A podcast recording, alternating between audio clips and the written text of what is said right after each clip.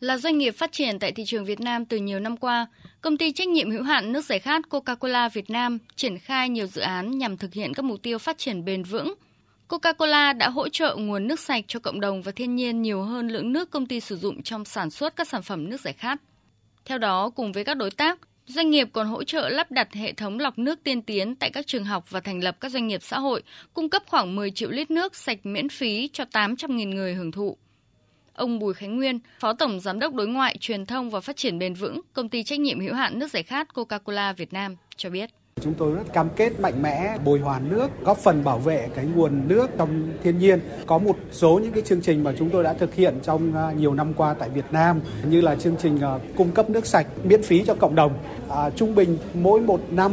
chúng tôi sử dụng khoảng độ à, gần 2 tỷ lít nước và cái nguồn nước chúng tôi bồi hoàn được hiện nay là gần gấp đôi cái số lượng mà nước chúng tôi dùng, tức là vào khoảng 3,5 tỷ lít nước. Trước thực tiễn ở nước ta mỗi năm thải ra môi trường 3,3 triệu tấn rác thải nhựa các loại, đứng thứ tư trên thế giới, trong khi đó tỷ lệ thu gom mới đạt 27% và tái chế đạt 10%. Công ty nhựa tái chế Duy Tân ra đời được xem là một trong những thương hiệu hàng đầu trong việc đầu tư mạnh mẽ vào lĩnh vực nhựa tái chế.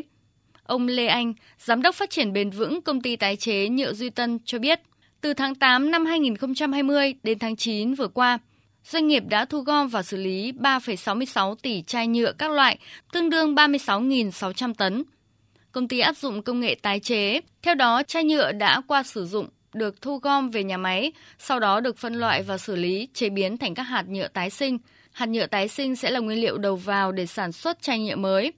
Điều này đã và đang góp phần bảo vệ môi trường. Ông Lê Anh cho hay. Hiện nay hàng ngày chúng tôi vẫn đi thu gom và tái chế và cung cấp vòng đời mới cho những cái chai nhựa. Thì với nhựa tái chế Duy Tân thì hàng ngày chúng tôi thu gom 90 tấn rác thải nhựa để có thể là cung cấp dòng đời mới. Hiện nay trên thị trường rất là nhiều cái chai có nhãn là tôi đã được tái chế rồi, hãy tiếp tục tái chế tôi. Thì những cái hạt nhựa đó là những cái hạt nhựa tái chế được sản xuất từ nhà máy chúng tôi cùng bảo vệ môi trường. Cũng là một doanh nghiệp lớn của đất nước, công ty cổ phần sữa Việt Nam Vinamilk cùng với việc luôn quan tâm đến chất lượng sản phẩm, trong nhiều hoạt động của mình, doanh nghiệp luôn chú trọng đến thực hiện phát triển bền vững. Cụ thể, tại các trang trại của doanh nghiệp đều thực hiện canh tác theo phương thức hữu cơ, không sử dụng phân bón hóa học, không thuốc trừ sâu và ứng dụng vòng tuần hoàn tái tạo đất để quản lý tài nguyên. Diện tích mảng xanh được duy trì tỷ lệ bao phủ trên 70% tại các trang trại, nhằm giúp hạn chế các tác động từ môi trường bên ngoài – Ông Nguyễn Quốc Khánh, Giám đốc điều hành khối nghiên cứu và phát triển Công ty Cổ phần Sữa Việt Nam Vinamilk cho biết. Hệ thống trang trại Green Farm của Vinamilk là một điển hình cho việc phát triển bền vững, thực hành nông nghiệp tái tạo. Ở tại cái hệ thống trang trại của Vinamilk, chúng tôi ứng dụng những cái năng lực tái tạo như năng lượng mặt trời, hệ thống công nghệ biogas để giảm thiểu phát thải khí metan và dùng công nghệ atomic carbon hữu cơ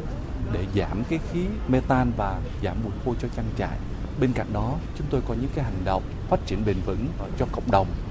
Các chuyên gia kinh tế cho rằng hoạt động kinh doanh ngày nay nếu chỉ vì lợi nhuận mà bỏ qua những giá trị xã hội, bỏ qua những đóng góp với môi trường đã không còn được xem là thành công. Mặc dù vậy, hiện vẫn còn nhiều doanh nghiệp chưa nhận thức được đầy đủ các mục tiêu phát triển bền vững.